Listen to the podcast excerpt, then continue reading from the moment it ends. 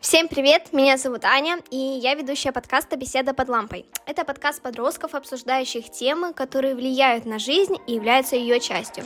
И сегодня мы будем говорить о навязанной идеальной картинке в интернете и ее влиянии на нашу жизнь. И в гостях у нас моя прекрасная подруга Соня. Всем привет! В первую очередь мы являемся представителями поколения, которые всегда следили за блогерами с самого детства и росли вместе с ними. И сегодня мы хотим рассказать вам свои истории и свои кейсы по данной теме. Но сначала, Сонь, с какого возраста ты стала следить за блогерами и стала частичкой больших соцсетей? Вообще зарегистрировалась я в социальных сетях, и появились у меня там свои первые аккаунты именно личные, наверное, где-то лет в 11-12, но в том возрасте я еще очень редко туда заходила, исключительно там переписывалась с друзьями, следила за их жизнями, а вот уже с 13-14 лет я полностью влилась, так скажем, в все эти соцсети, в Инстаграм, конечно, в первую очередь. Начала следить за многими блогерами и даже в какое-то время вела там свои соцсети. Что касается меня, с 11 лет я стала смотреть влоги, ну и, в принципе, просто э, зашла на такую площадку, как YouTube. Э, там я завела свой собственный аккаунт и стала выкладывать там уже всякие видео. Э, но уже позже, в 2018 году, я завела профиль в Инстаграме, который запрещен на территории РФ. Я стала вести блог там, листая ленту и смотря сторис, где нам показывали идеальные жизни, как блогеры вставали в 5 утра, делали все эти непонятные для меня и сложные утренние практики, потом делали красивые завтраки, проводили миллиард часов в спортзале, делая свою идеальную фигуру, успевали при этом зарабатывать миллионы, и все это транслировали у себя, и как бы, ну, свою аудиторию ну, не заставляли, а советовали делать то же самое, что показывая такую идеальную картинку, идеальную жизнь, которая как бы должна быть, по идее, у каждого человека. Каждый человек должен к этому стремиться. Да-да-да, это, знаете, вот из серии «Я сегодня встала в 5 утра, утром провела 16 созвонов, потом сходила на миллиард встреч, разумеется, выпила кофе с бизнесменами, президентом, а также скачала в спортзал на 8 часов, и время сегодня всего у нас 12 дня. Вы что-то успели, вы встали, ужас какой. Да-да-да, полностью согласна с Соней. И тогда казалось, что это единственный верный, единственный такой важный путь, который вот не, в любом случае приведет тебя к успеху. Да, и мы думали, блин, ну вот если мы так не делаем, значит мы вообще не успешны, и значит вообще у нас все очень... Другого варианта просто нет по жизни как бы. Да, все у нас очень плохо, и мы вообще не будем успешными. Но вот еще мне хотелось бы узнать, опубликовала ли ты сама что-то на просторы интернета, также приукрашивая свою жизнь, потому что ну, мы понимаем, что не каждый день блогер может быть таким продуктивным и вот делать все эти миллиард дел и выполнять все свои цели. И вот делали ты что-то похожее? Ну, конечно, ты не будешь выкладывать в Инстаграм, в, именно вот, тем более в рамках той эры, когда я пыталась вести там свой блог, когда все были безумно продуктивные. Понятное дело, что ты не будешь делиться тем, что сегодня тебе не здоровится, что сегодня ты там грустишь, что сегодня у тебя не заладился день, ты, не знаю, пропустил будильник, что-то пошло не так. Понятное дело, нет. Ты всегда будешь говорить, что, ну, я не хуже, никому не хочется казаться хуже, чем кто-то другой. Всегда будешь пытаться доказать, что все просто обязательно должно идти идеально. Да, но так как я уже сказала, что я вела э, свой собственный сначала YouTube канал, ну а потом, когда я уже завела свой профиль в Инстаграме, э, там, конечно, да, я его вела 2-3 года, я пыталась его монетизировать, то есть я даже продавала там какие-то свои личные консультации, разборы профилей, курсы, гайды, вот все вот эти вот продукты блогеров, которые они продавали, и я, правда, старалась развивать свой блог, да, мне кажется, даже до сих пор, я давала, правда, интересную информацию. Я там выкладывала там, какие-то яркие моменты в жизни, еще что-то. Ну да, конечно, когда в повседневные дни, в будни, так скажем, ничего не происходило, я что-то просто, так скажем, делала на что-то больше акцент и как бы приукрашивая это, ну, там, проблемы с родителями, там, проблемы с учебой, еще с чем-то, даже с самочувствием, так скажем, или вот просто настроения сегодня вообще нету, я оставляла это, конечно, за кадром. Раз я хотела монетизировать блог, это еще поспособствовало тому, что я выкладывала там какие-то цели, планы и достижения, э, и их результат немножко, ну, как бы добавляя красок к ней. То, то есть я оказалась э, в глазах аудитории, ну, чуть получше, чем, так скажем, я была в жизни. Чуть-чуть, но я приукрашивала, как и все остальные блогеры, а, особенно того карантина, той пандемии, а, мы приукрашивали немного свою жизнь, и какие-то проблемы оставляли все равно за кадром. И я хотела вот у Сони спросить, то есть в какой момент именно ты начала осознавать, что ты стала сравнивать себя с этой вот идеальной жизнью, идеальной картинкой, которую транслировали блогеры, ну и как это вообще влияло на тебя всецело?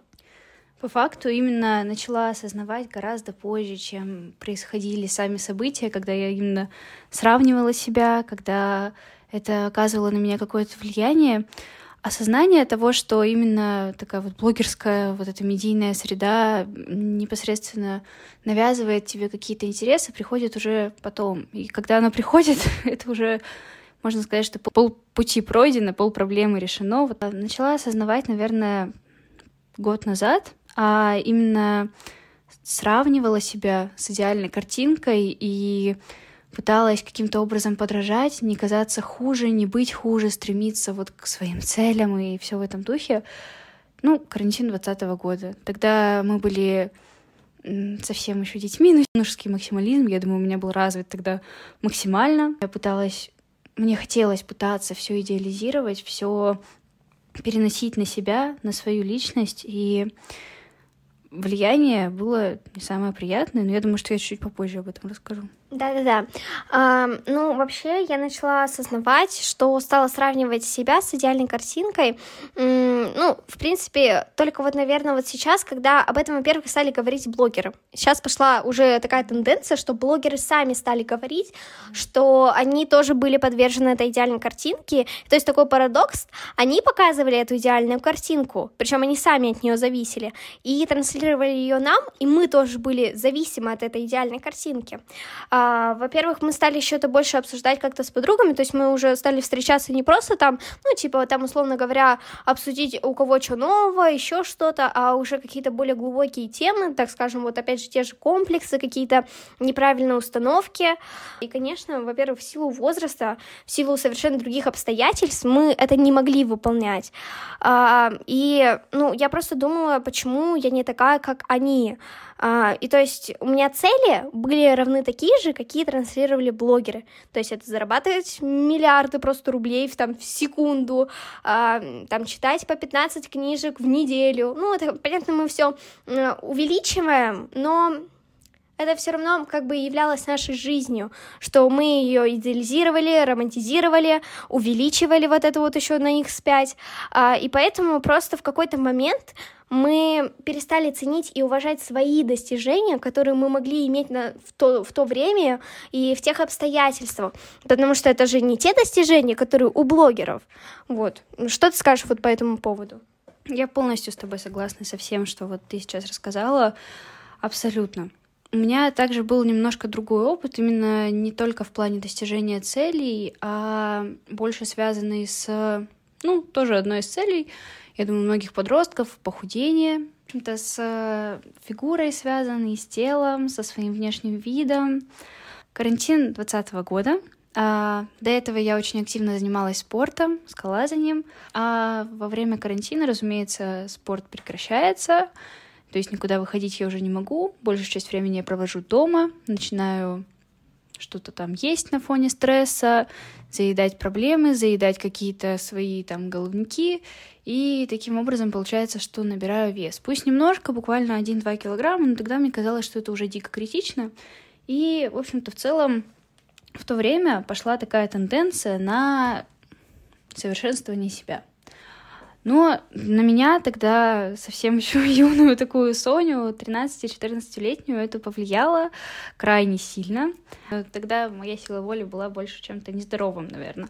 Потому что сначала все началось с того, что, ну, знаете, обычно здоровое питание, вроде как исключу сладкое, исключу мучное, там посижу на какой-то нестрогой диете, потом, ну, конечно же, я же спортсменка, я буду заниматься спортом.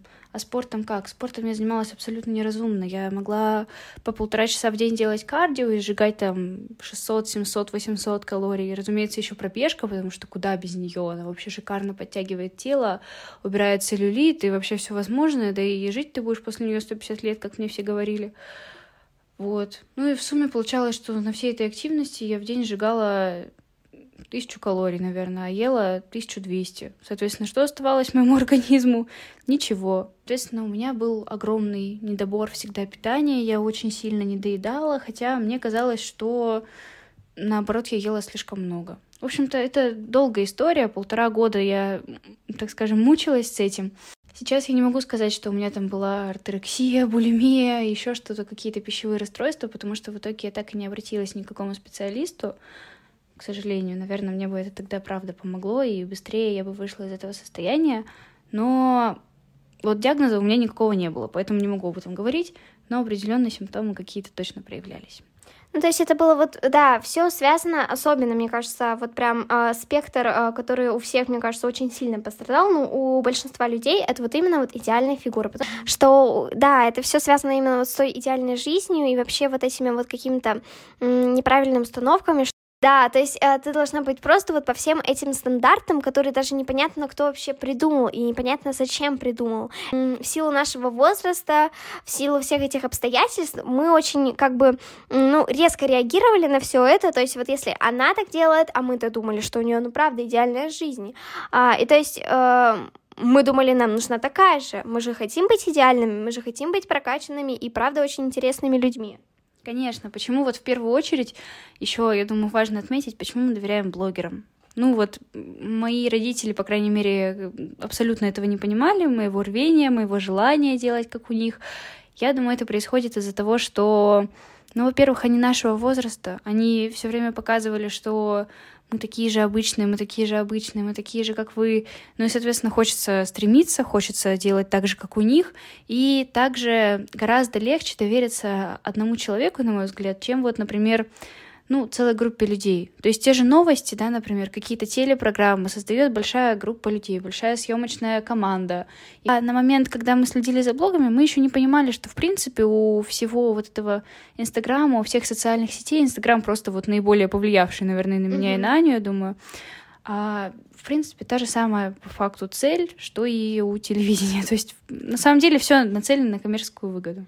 Да, то есть а, я как человек, который тоже пробовал а, монетизировать свой аккаунт, я понимала, что вот а, мне нужно прописать хорошую стратегию, хорошие такие тезисы, почему именно они должны у меня купить эту услугу, потому что, ну вот я такая хорошая, я тоже, типа, так скажем, начинающая это все делает, я показывала, транслировала, какие курсы я покупала, какие гайды, то есть, а, ну, так скажем, я подогревала доверие аудитории, так же, как и все остальные блогеры, то есть почему они как бы идеализируют строят свою жизнь. Но потому что, чтобы мы им заплатили деньги за их продукты, чтобы они заработали, а, они должны сказать, что типа, ну мы крутые, вы должны именно у нас ее взять, потому что, ну вот видите, мы такие же, как вы, а, все люди одинаковые, но вот типа у нас получилось, и мы хотим вам дать свои знания, чтобы у вас тоже это получилось. То есть это было, наверное, еще и с этим связано. Ну, то есть во-первых, а, вернемся вот к нашему вопросу, что как это влияло на нас всецело, то есть, ну, вот лично на меня, я просто как бы именно загонялась из-за того, что, ну, я не такая продуктивная. То есть сейчас уже в этом возрасте, а, ну, когда прошло уже, ну, там, два года или, может, чуть побольше, я уже просто поняла, что, ну, вот я не могу быть как они, потому что мне вот лично тяжело вот прям каждый день вот так вот четко себя садить, что-то делать. То есть, когда мне это нравится, я правда могу это делать, я могу это поддерживать, поддерживать. Потом, когда у меня, допустим, нет настроения, но просто понимаю, что, ну, это просто надо. И я лично, я не могу делать вот зарядку дома, то есть вот это вот, а, то, что всегда транслировали, нужно, типа, заниматься спортом. Я лично, мне не нравится заниматься дома, как бы я ни пыталась, меня хватило максимум, насколько я помню, на две недели. Больше меня вообще не хватило. Я дальше делала уже либо через силу, либо я просто уже, ну, забивала на это и шла дальше. То есть сейчас вот я нашла себя, что мне вот комфортно заниматься, так скажем, условно говоря, йогой два раза в неделю, с подругами куда-то я должна ходить, то есть мне это, допустим, нравится больше. То есть я просто нашла альтернативу э, с годами, э, что мне намного лучше. Я не ценила свои достижения, которые я могла иметь на тот момент. Вот это, наверное, было моим самым главным. То есть вот у Сони это было связано с фигурой, у меня, наверное, это было именно с достижениями целей. Вообще подписываюсь под каждым словом Ани. У меня тоже непосредственно все это было, конечно, и по целям, и по мотивации, и по вот этой вот продуктивности токсичной. Просто ярче всего проявилось именно в расстройствах какого-то пищевого поведения и вылилось с наибольшим вредом в итоге для меня именно это. Да, я помню, как мы вот на этих карантинах мы созванивались с Соней, она там находила какие-то миллиард курсов по всему этому, там какие-то бесплатные гайды, я там что-то находила, мы это друг другу скидывали, так, нужно это сейчас все прошерстить, сделать конспекты, как это? Это нужно еще обязательно красиво оформить. Если ты это просто напишешь черной ручкой, или там, тем более вообще, если ты напишешь синий, это будет трэш, потому что как так все пишут в этих uh, bullet journal, что нужно черное, вот это красиво оформить. Абсолютно ты не эстетичная, сразу, если пишешь синей ручкой, абсолютно ни, ничего не добьешься, в принципе, все сводилось к этому. Да-да-да-да-да. Uh, и то есть, ну вот это, наверное, вот так вот на нас влияло, что мы не понимали, что нам-то это, в принципе, и не надо. То есть у нас жизнь и так идет хорошо, и мы можем добиться своих вообще совершенно других целей, которые, правда, нам важны. Как вот э, мы вышли из-под этой, из-под влияния идеальной жизни, и вообще, что мы можем посоветовать таким же подросткам, которые до сих пор либо находятся под этим влиянием, либо все равно а, также имеют неправильные установки. Ну вот, что я могу сказать лично про себя, мне помогло, наверное, еще плюсом взросления. То есть со временем я просто начала осознавать, что, ну как-то я просто начала анализировать все, происходит вокруг меня и как это может влиять на меня. Так, также, наверное, у меня просто появился какой-то уже, ну, небольшой пофигизм, так скажем, что, ну, окей, ну не получилось у меня, ну и ладно. И, э, наверное, я просто сама уже перестала вести блог. То есть, э, когда закончилась пандемия, я еще его повела, наверное, месяца три, потом, ну, просто у меня уже началась дикая учеба, я поняла, что мне сейчас лучше свое внимание уделить учебе, а не блогу в Инстаграме, и поэтому я ушла, так скажем, на обычный аккаунт, э, ну, такой на лайфстайл, где я просто выкладываю какие-то фотографии, ну, может, там какие-то истории, э, где я почему-то сначала вообще не была подписана на всех этих блогеров, то есть у меня там, ну, просто были там какие-то актеры, э, певцы, также просто, так скажем, э, звезды шоу-бизнеса, и то есть у меня не было вот этих вот а, диких мотиваторов и диких блогеров с какими-то бешеными целями, потому что со временем я начала, я просто о них вспоминала, и я на них стала подписываться, но они уже не так сильно на меня влияют, потому что я, так скажем, сама прошла эту школу, то есть вот это вот приукрашивание э, своей личной жизни, э, и при этом я осознавала, что у меня-то есть проблемы, то есть, соответственно, и у других есть, вот, и, наверное, ну прям вот самый такой главный, я просто, так скажем, отписалась от всех этих блогеров, ну, если это кратко так скажем. А как вот у тебя это было? Вообще, я сейчас уже задавалась вопросом после вот всего пережитого опыта о том, почему никто как бы не обращал тогда внимания, и там те же родители, почему они не могли заметить, что что-то идет не так, несмотря на то, что у меня с ними очень хорошие отношения, мы в очень близком контакте. И самое такое вот грустное и тяжелое, что я осознала, что все это подавалось под э, видом чего-то здорового. Я сейчас говорю про себя и про вот дикое похудение. Подносилось в том ключе, что если ты будешь худым, то ты будешь здоровым. Хотя по факту это же абсолютно не так. Но поскольку мне это подавалось в этом ключе, то и всем вокруг я, в принципе, тоже рассказывала, что да, я могу уходить там 10 тысяч шагов в час ночи и нахаживать, чтобы сжечь все калории, ну потому что это же для здоровья, я же хочу о себе позаботиться. В общем-то, поэтому отсюда вытекает, что никто уже и не мог обратить внимание именно из-за того, что я сама всем это объясняла такой хорошей, вроде бы как вполне естественной целью быть здоровой. Поэтому все это пришлось преодолеть самой, я благодарна очень сильно себе, что все-таки до меня вовремя дошло, что никакого здоровья здесь абсолютно не было, никакой пользы для себя здесь в итоге не было. Правда, все это привело только к ухудшениям. Ну, собственно, первый мой совет — осознание — это 50% решения проблемы. Если вы вдруг понимаете, что вот какие-то там блогеры, социальные сети производят на вас сильно большое впечатление, и у вас, например, плохое самочувствие или плохое настроение после того, как вы выходите из телефона, из Инстаграма, Ютуба, там, ТикТока и так далее, то надо, главное, дать себе отчет и признаться самому себе, что такая проблема есть, и вы хотите с этим справиться. Второе, но не менее важное, это понять, что надо все фильтровать фильтровать не только соцсети, фильтровать на самом деле и суждения там друзей, близких людей, вашего окружения, но мы сейчас конкретно про влияние людей из медиапространства. Сначала хочется просто доверяться человеку, потому что кажется, что он идеален, но очень сильно хочется быть похожим на него. Поэтому в моменте ты без раздумий просто веришь и потом расстраиваешься. Третий пункт. Э, у всех людей в мире изначально разные данные. Мы все разные. Сейчас, слава богу, об этом начали говорить, но важно самому также дойти до такого осознания, до такого вот тезиса и строго в нем увериться. Даже в плане вот энергии, например, да, если вот Аня говорит, что она такой человек, которому нужен отдых, она такой человек, который не может э, там каждый день тренироваться дома, это норма. Просто вот чисто физиологически у нас у всех разный уровень энергии и темп. Есть люди гиперактивные, есть люди более там флегматичные. Это нормально. Просто главное подстроить свой график и свое расписание жизни под свои особенности. Ну и такой же следующий пункт, не помню по счету какой. А, зачастую люди в соцсетях называют важными делами, рабочими, там, развивающими, то, что по факту таковым не является. То есть мы же не знаем этого. Одним словом в соцсетях всего не покажешь, а вот одним словом, одним пунктом можно назвать абсолютно разные вещи. Не нужно верить всему и вся, что говорится в интернете. Но мне кажется, это каждый из нас знает, но почему-то а, это не распространяется на тех же блогеров.